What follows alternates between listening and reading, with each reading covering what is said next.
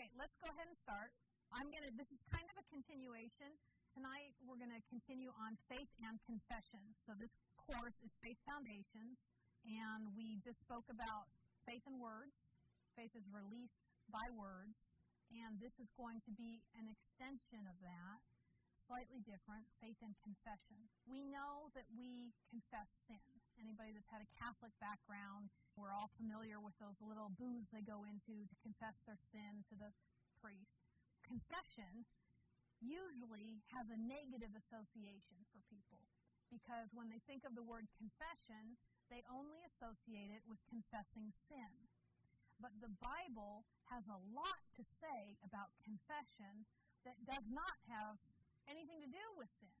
I mean, it has scriptures that talk about confess sin, it also has a lot of scriptures that talk about your confession, holding fast your confession, the confession of your faith, that you confessed in Jesus Christ to be saved. So there's a whole other area of confession that is not negative, but is actually very positive and very beneficial when you understand how powerful it is. So that's what we're going to talk about tonight is faith and confession, which is very similar to faith and words. We're going to also go ahead and look at, if you want to, you can turn to Romans 10.10, Mark 11.23 again. Romans 10.10 is the scripture that's well known for being a salvation scripture. And in Romans 10.10, it says, And with the mouth confession is made unto. And there's something very key that I want you to see here in Romans 10.10. With the mouth confession is made unto. So, in other words, when somebody gets saved, they confess into salvation. In other words, they confess Jesus Christ as Lord, and then He becomes their Lord. They confess into it. They don't have it and then say it. They say it and then they get it. So they speak first and then they receive. So they say, Jesus Christ is Lord. And when they say that, there's a change that occurs when they believe in their heart and they say it with their mouth, where they're transformed in their spirit and they get a new spirit. And they go from the kingdom of darkness to the kingdom of light. It's incredible what God does. We don't see it with our eyes, but God changes them when they get saved. So they make that transfer from darkness into light that the confession is made unto. It's something you move into. And the way you move into something is by speaking it. I'm going to go to the store, and then you go. I'm going to buy a new suit, and then you go buy a new suit. I'm going to discipline my children, and then you discipline your children. It's not, you're, you're speaking and you're moving into it. This is what I'm going to do. I'm confessing into this. You're moving into something. Now, it's important for you to see that because it's going to help you to understand how important your words are and why confession is so important, especially in the area of healing. A lot of times people, they read what the scripture says about healing, that it's God's, you know, will for you to be healthy and whole, but if symptoms come to their body, then they think, well, they're not. But the key there is that you confess into it. You confess into healing. By his stripes I was healed. That is a scripture, but the way you get it to be made manifest or real to you, where you partake of that, you receive of that, is by you confessing into it. So, in other words, you've got to take ownership of that promise, that that promise is for you, and you confess into it. That's very important because if somebody has pain or they don't feel good, naturally, people have a tendency to side with what their physical body feels. But what God is requesting of us is to live by faith, which means believe His word over how you feel. Now, when you realize that we're really spirit beings, it becomes much easier to do that because your spirit is the real you and your spirit is what goes to heaven. This body doesn't go to heaven. This is a temporary earth suit. So when you realize that your spirit knows the truth, your spirit is lining up with the Word of God, your spirit is lining up with truth, and you know that this is a temporary earth suit, you have authority over your flesh. You have authority over your body. you can tell your body what to do. This is something I've so learned about. I had told you that God healed me from chronic, chronic fatigue. Was never diagnosed by a doctor, but I don't know how anybody could be that tired without having something as serious as that. But I used to say I was tired all the time because I was tired. I was so tired. But the more I said it, the worse it was. And so it's something that I've learned to be very careful about even now. Even if it's late at night, I'm really sometimes even my son will come out and go, "Mom, are you tired?" And I'll I'll kind of check myself a little bit because I don't want to say that. Even if I am, because I know the cycle that led me to one time before. Now I'm not saying lie, but what I might do is I'll answer this way: It's time for me to go to bed. I need to lay down, go to sleep. It's late. But you see how I'm avoiding that negative confession? Because sometimes I think we can get into these little habits of just saying things without really realizing what we're saying. Now, there's nothing wrong with being tired, but cure it. You need a nap, take a nap. If you need to go to bed earlier, go to bed earlier. But to walk around day and night saying you're tired is, is not very good. Do you see what I'm saying in that? Now, why is that important? Because we confess unto. So if you confess you're tired, you're just going to be making yourself more tired. So I'd rather change that and not speak that way. I'm strong in the Lord and the strength of his might. I say that a lot. I'm strong in the Lord and the strength of his might. Anytime I feel that kind of that fatigue try to come back on me, I start speaking what the word of God says. You are strong in the Lord and the strength of his might, and I speak that out. And I speak it out loud. I speak it out loud so that God hears me. I speak it out loud so that my flesh hears me. I speak it out loud so that the devil hears me. I speak it out loud so that my own ears hear me. Why? Because faith comes by hearing and hearing by the word of God. And what am I doing? Building my own faith up by speaking it and hear, listening to it myself. I'm strengthening myself by doing that. You confess unto. In other words, you need to say it before you see it. So it's very important for you to see this in Romans 10:10. 10. With the mouth confession is made unto. And in this area, it's talking about salvation, but it doesn't just apply for salvation. With the mouth, confession is made unto a lot more than just salvation. With the mouth, confession is made unto healing. With the mouth, confession is made unto prosperity. With the mouth, confession is made unto life, everything. Now, Mark 11, 23. For verily I say unto you, that whosoever shall say unto this mountain, Be thou removed, and be thou cast into the sea, and shall not doubt in his heart, but shall believe that those things which he saith shall come to pass, he shall have whatsoever he saith. I know we're going over this again, but I want to go over this until it is in you. There were some scriptures when I was in Bible school that I never memorized. I never had to. They were said to me so many times study to show yourself approved unto God, a workman that needeth not to be ashamed, rightly dividing the word of truth. Faith is the substance of things hoped for, the evidence of things not seen. I never memorized those. Oh, there were just lots of scriptures I could go on and on that I never memorized. Just that my teacher said them over and over and over until they just got in my spirit, and I knew them. See, part of this is I want you to know this, not just in your head, but in your heart. That you've got this in your spirit so that when you're going about in your day and you need to draw on it, here comes the Holy Ghost bringing you in remembrance of what the Word of God says. And there it comes right when you need it, okay? And He'll correct you on something you just said. I can't get that work project done in time. And then you think, oh, wait a second, wait a second, I've got the Holy Ghost. Do I really want to say that? Because if I've got a time deadline, with God all things are possible. So if I just start speaking right and I start lining up with that, then I can get that thing done. God will help me. And you speak over that project, and that project will line up with your words. All things are possible. Sometimes you need to make adjustments, but a lot of times it's our, th- our thinking and our speaking that is more of a block than actually the project.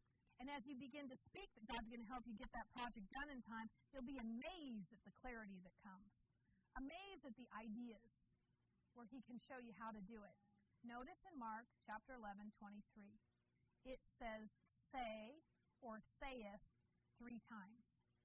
When God was teaching Brother Hagin, he was having a prayer time, he began uh, to see something in this. And what God started showing him is that he would have to do three times as much teaching on speaking as he did on believing. But if you look at that, the word believe is only in there one time but saying is in there three times. Now, let's go ahead and turn to Genesis chapter 1. Now, we know in Mark chapter 11, verse 22, it says, Have faith in God. If you study it out, it's have the God kind of faith. And the God kind of faith is the kind that speaks to something or calls something into being, just as Jesus spoke to the fig tree and as God said, Let there be light.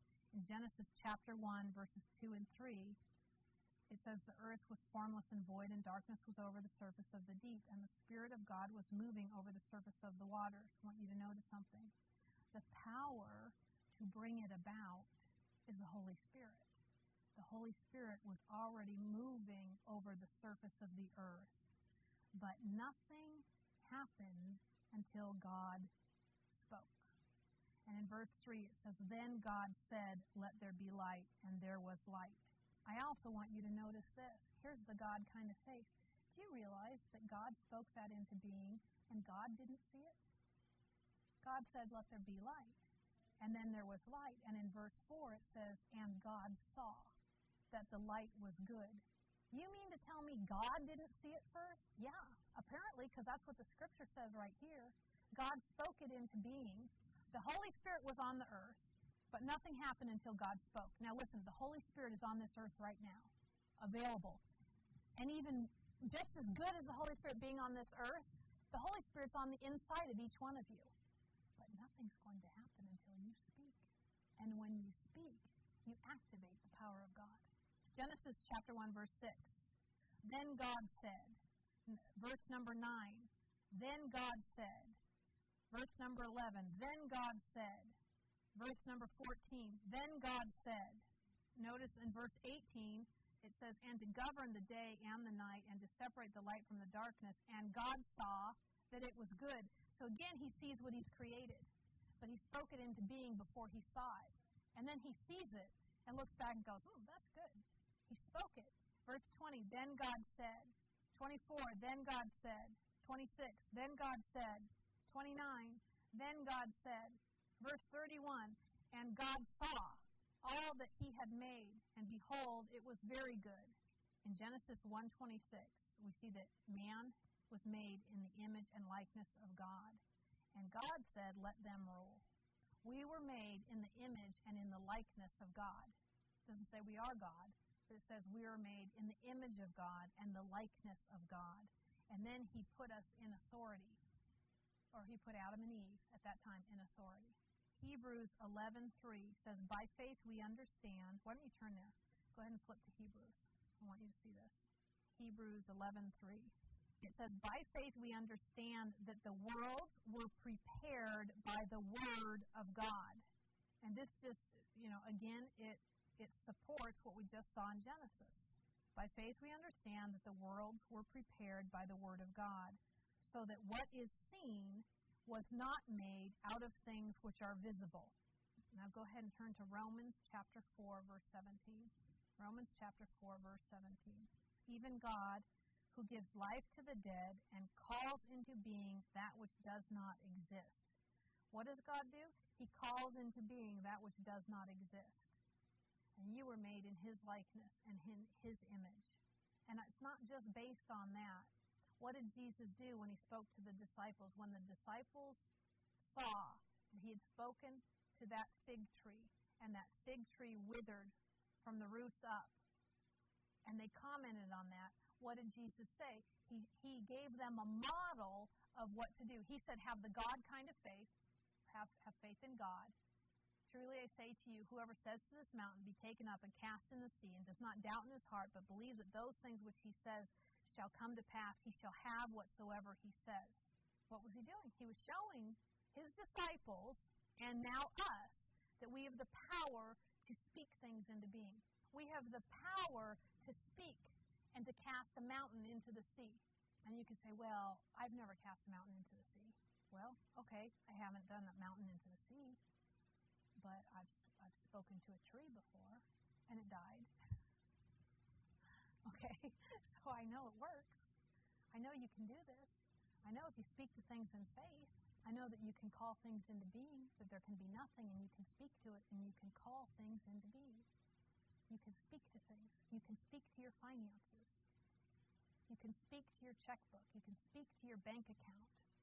And if you're there, if you're meeting with some opposition, then you bind the works of the devil. You command him to take his hands off of your finances. Well, isn't God in charge of everything? Yeah, God is in charge of everything. And we're not really going into this right now. When Adam and Eve sinned, that authority that God gave to them to rule on this earth, they gave over to the devil by sinning. They lost their right to rule on this earth when they sinned. What happened from that is the devil then became the God, little g, of this world. Because there are hurricanes, and there are floods, and there are famines, and there are wars, and there are evil things that go on. And God is not the one that causes those things. God does not cause destruction. He allows certain things, but God does not cause them. So the devil is at work on this earth. And so we need to learn then how to resist his works and how to pray effectively over areas like finances. Okay, Matthew 10 37 says, Everyone therefore who shall confess me before men, I will also confess him before my Father who is in heaven. You don't have to turn there.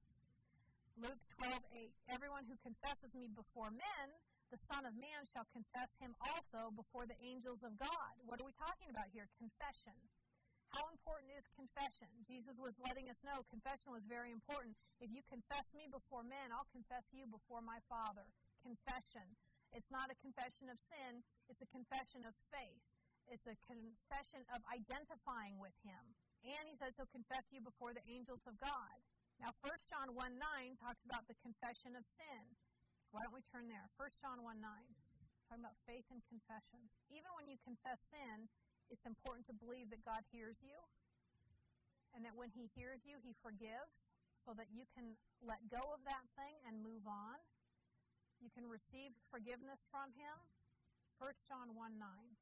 If this is not memorized, this is a good one just for your own benefit.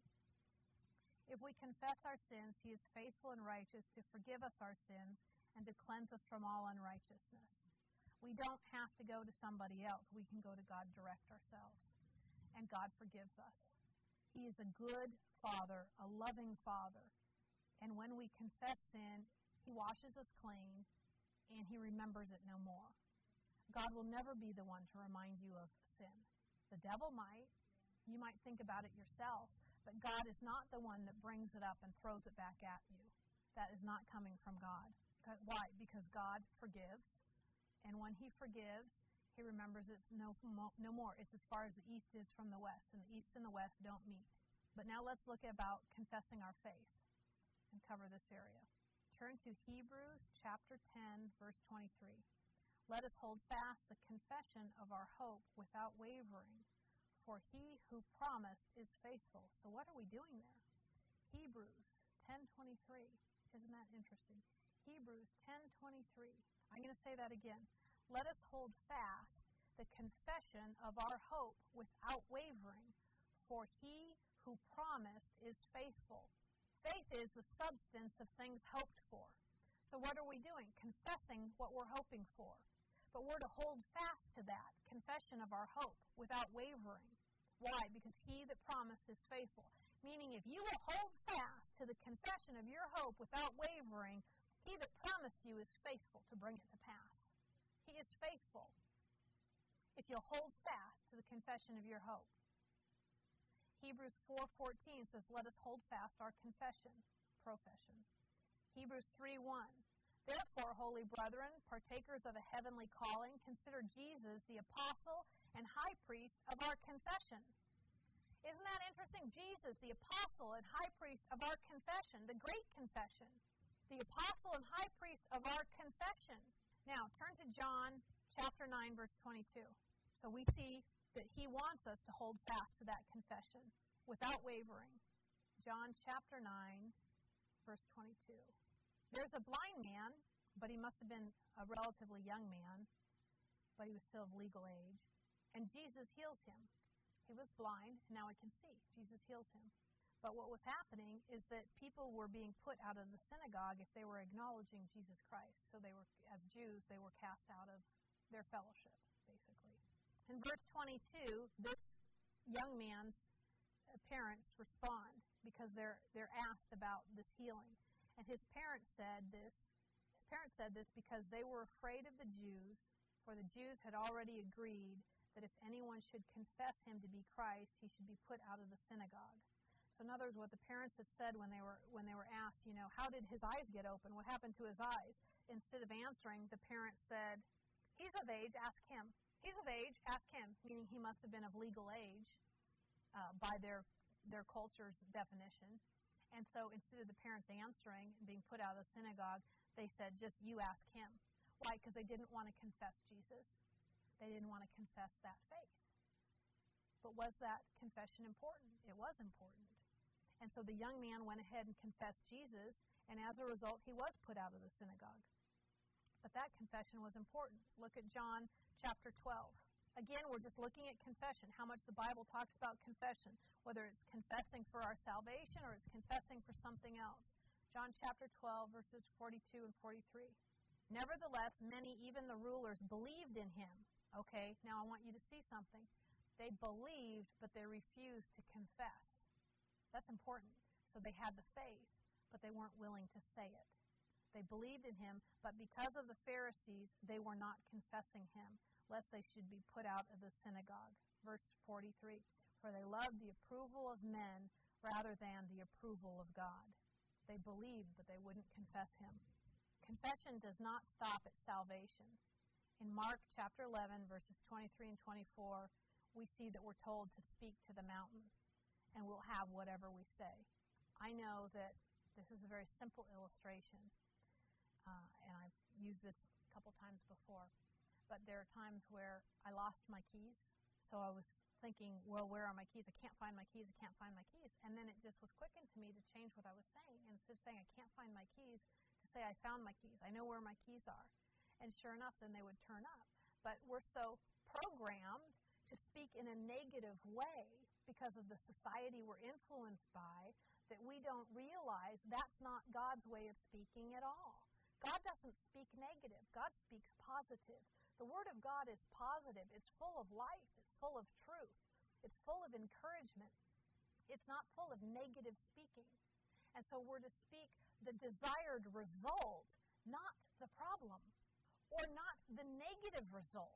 I can't find my keys. Now, same goes for this was several years ago, we had rented a movie from the library. Well, to check out, really. Anyway, so we check out, checked out a video from the library. It was a kid's video. And we checked out a whole bunch, you know, other things also. Then it came time to return everything. I found the actual video, but at the time I could not find the video cover. I had the due date. So I went into the library and I returned what I had. I returned the video. I didn't have the cover. And so I told him I didn't have the cover. I'm thinking it's not going to be a big deal. And he wanted to charge me $10. I'm thinking, well, $10, I could just go buy you a new video. I mean, the $10 for the cover when I'm giving you the video. But I understood I was in the wrong and I didn't have it. And, you know, people want to see the picture so that they can rent. It, it, everybody wants to see the picture, not just some black piece of plastic. So he said, I'll give you till tomorrow. And I thought, okay, this may be a silly thing, but I really did not want to pay $10 for that little cover. So I went home and I said, Chad, we need to find this. We need to find this. We search, we search, we search, and at first he starts saying, I can't find it. I can't find it. I'm like, I can't find it either. And then we realized what we were saying, and we checked ourselves, and I started confessing, I can find the cover. I know where the cover is. I have the power of the Holy Spirit living on the inside of me, and He knows everything. He knows where it is. And since He's on the inside of me, he enlightens it to my understanding. Therefore, I now know where that cover is. And I just confessing that. And then something interesting happened. Chad started wrestling me to the ground. Now, this is a little while later, a couple hours later. It wasn't immediate. A couple hours later, we're playing, and we end up in my bedroom, and, and I'm, I'm doing something, and he comes and he, he jumps on me, and he wrestles me to the ground. And while I'm down on the ground, out of the corner of my eye, underneath my bed, I get a glimpse of something that looks like the shape of that video cover. And I start praising the Lord. Praise the Lord! Because I reach under there and pull it out, and sure enough, there was the video cover. I had looked, we searched the whole house. I I don't know how it got under there. You know, I don't know how we didn't see that. You know, because, you know, sometimes when the dust ruffle comes down or there's something else and you just don't see. Anyway, I mean, you know, I mean, God was at work in my day of even having him tackle me to the ground at that point, which is not something that happens all the time. But God was at work. He led me straight to it. Why? And I'm telling you, I'm convinced that a lot of it had to do because of what I said. So God was going to orchestrate the day so that that word came to pass.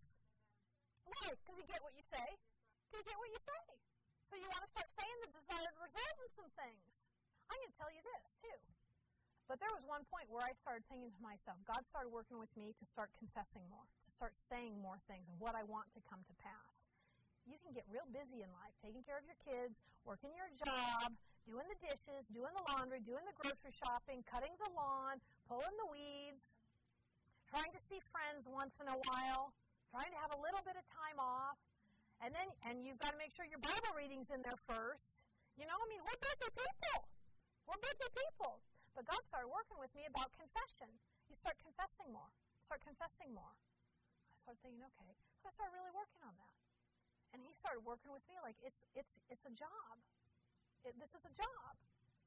Thought a job. Like how is just talking a job? I mean, you know.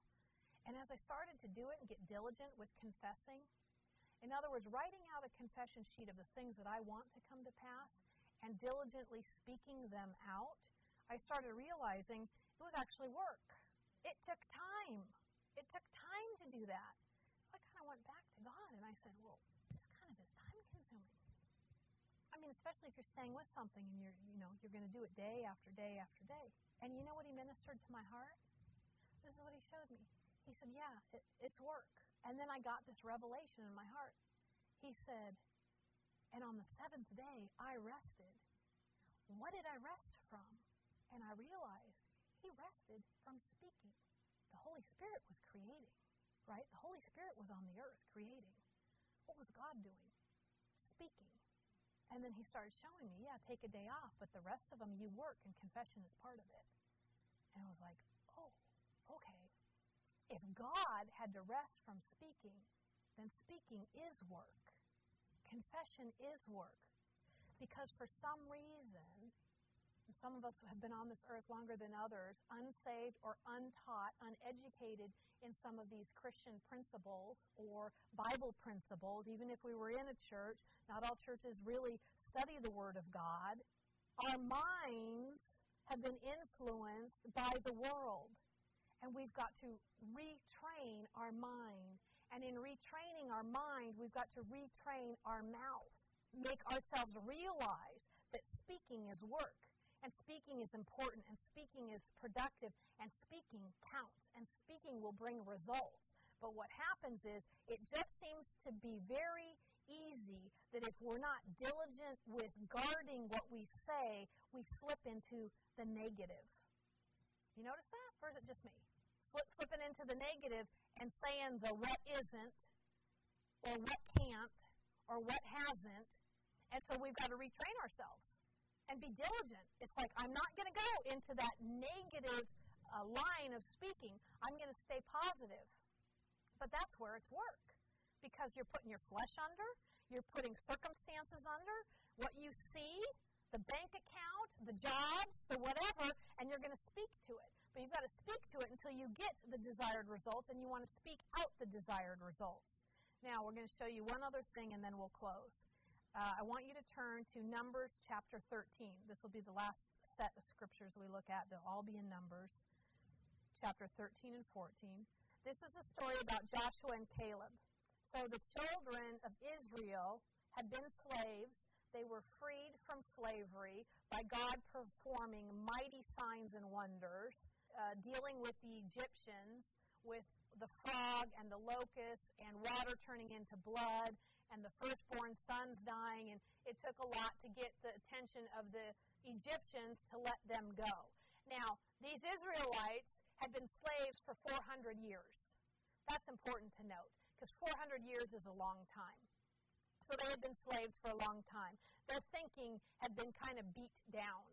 Beat down, slaves, treated like slaves. Yet God does all these incredible signs and wonders to bring them out of Egypt and to set them free and give them their own land, he, what he called the promised land, the land full of milk and honey. Moses is told to pick 12 men that will go out as spies to go into the promised land. But God tells them that the land that he's sending them to, he has given to them. Let's see if we can find that. Okay, well, okay, that he's going to give it to them. All right, chapter 13, verse 2. Then the Lord spoke to Moses, saying, Send out for yourselves men so that they may spy out the land of Canaan, which I am going to give to the sons of Israel. There it is. I'm going to give it to them. I'm going to give it to the sons of Israel. So God says He's going to give it. Now they go out and they find fabulous things in this land. They find just huge grapes that were so big that they had to be carried on a pole between two men just everything was enormous. It was a land just full of blessings.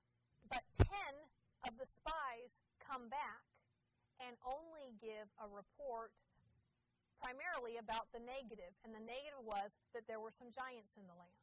Now, mind you, God had just delivered them from slavery. They took gold and silver with them. They plundered the Egyptians when they left. God parted the Red Sea. They passed through as though on dry land. And then God closed the Red Sea on top of the Egyptians and the chariots so that there wouldn't be a war. God did incredible things for them. And they're out headed towards their promised land, and God says He's going to give it to them. And 12 spies go out to check out this land, and it's filled with fabulous things. And God says it's a land of milk and honey. And they can already see the evidence of it just with these grapes. Ten come back with a bad report, and two come back with a good report. And in ver- chapter 13, verse 30, Caleb and Joshua came back with a good report. Then Caleb quieted the people before Moses and said, We should by all means go up and take possession of it, for we shall surely overcome it. 31. But the men who had gone up with him said, We are not able to go up against this people, for they are too strong for us verse 32. And I want you to notice what, what it says here. So they gave out to the sons of Israel. Now, New American Standard says a bad report of the land which they had spied out, saying the land, and it goes on to talk about it. But it, the negative report, it, it's called a bad report here. And in the King James, it's called an evil report. So, what I want you to see from this two things. One, it's negative a report of unbelief is called evil. Unbelief is called evil. It's important for us to understand how God values faith and how God sees doubt and unbelief. And here it is called an evil report or a bad report. Uh, Numbers 14:37 says a very bad report. Numbers 14:2. Let's turn there, and I want you to see what happens. 14:2. And all the sons of Israel grumbled against Moses and Aaron that's bad. And the whole congregation said to them, and now check this out. This is the second point I want you to see. Notice, the whole congregation said to them, Would that we had died in the land of Egypt, or would that we had died in this wilderness. Bad mistake. Because they're showing no gratitude to God having delivered them from slavery no gratitude to the miracles and the signs and the wonders that God did to set them free, to help them so that they didn't even have to fight the Egyptians, so that God just closed the water in on them and delivered them and got them across into a land where they could be safe. There's, there's no gratitude. What they're doing now is they're grumbling, and not one or two, the whole congregation grumbles and says they would have rather died in the land of Egypt. Lots of people, yeah. Okay, so let's keep looking. Now, Numbers 14, verses 6 to 9. And Joshua the son of Nun and Caleb the son of Jephunneh, and of those who had spied out the land tore their clothes. They're, they're realizing this is bad. What you guys are doing is bad. We don't want to have anything to do with it. And they spoke to all the congregation of the sons of Israel, saying, The land which we passed through to spy out is an exceedingly good land. If the Lord is pleased with us, then he will bring us into this land and give it to us, a land which flows with milk and honey. Now, Numbers 14:28. So that's what they, he's saying. Now, Numbers 14:28. Oh no, first go to 24. Some of them give a bad report. Verse 24. But my servant Caleb, because he has had a different spirit and has followed me fully, I will bring into the land which he entered, and his descendants shall take possession of it. Moses has to go and start doing intercession. In verse 20, if you skip back up a little bit, Moses has to do intercession for them because of their grumbling and their murmuring.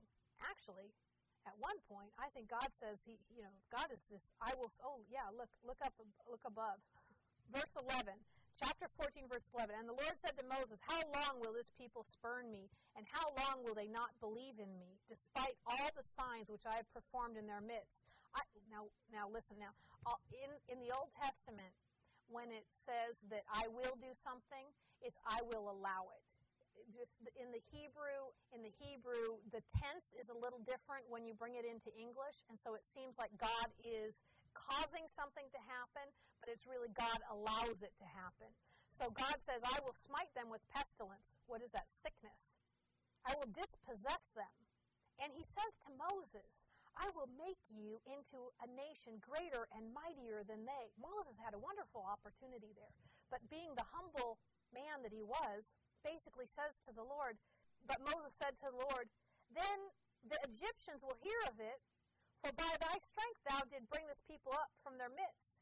So basically he's saying, God, these are your people. You don't want it to be heard that you, you left your people. You dumped your people. And he starts going into intercession for them and praying for them because of the way they've acted. And God was mad. And he stands in the gap for them. So, verse 20 Verse 19, Moses prays for them. Pardon, I pray, the iniquity of this people according to the greatness of thy loving kindness, just as thou also hast forgiven this people from Egypt even until now. In other words, you kept forgiving them, God. You kept forgiving them. You kept working with them. Forgive them now. So the Lord said, I have pardoned them according to your word. So God took mercy on them. And then in verse 24, he talks about Caleb has had a different spirit and has followed him fully. Therefore, he's going to get the blessing of being able to go into that land. And we're going to make the, just this final point. I want you to go to verse 27. So, chapter 14, verse 27. How long shall I bear with this evil congregation who are grumbling against me? I have heard the complaints of the sons of Israel which they are making against me. Verse 28 Say to them, As I live, says the Lord, just as you have spoken in my hearing, so I will surely do to you. And then he goes on to say that they won't, they won't make it. The ones that grumbled against God, meaning the entire congregation, will not be able to enter that promised land. But he, God would wait for a new generation. Why? Because of their unbelief. He called it an evil report, and because of their grumbling. Except for the two that had the faith report, that brought the good report. Except for Joshua and Caleb, as old men had to wait it out, but they lived, and God made sure they lived, and then those two got to go into the promised land. What I want you to see from that is those that had grumbled and murmured and said they rather would have died in Egypt, God said, In my hearing, what you spoke to me, you'll get. You said it, you spoke it, you get it. And He allowed it to happen. So we've looked that faith is released by words, but you know, what else is released by words? Unbelief and doubt and negative things are released by words. So, what we want to do is speak words that are faith filled, speak words that speak positive, that line up with Scripture. Faith filled words. Faith is released by words, and faith and confession are, are linked because we've got to confess to get that faith out and that faith released. But we want to make sure that we're confessing positive things and that we're lining up with Scripture and lining up with the promises of God and not rebelling against the Word, but lining up with what the Word says. So there are lots of different kinds of ways to confess. We can confess sin, we can confess into salvation, but we also confess unto the promises of God. We confess unto lining up with Scripture. And we want to keep our mouth lined up with the Word of God so that we're receiving the promises and the blessings that are in the Word of God for us. Amen.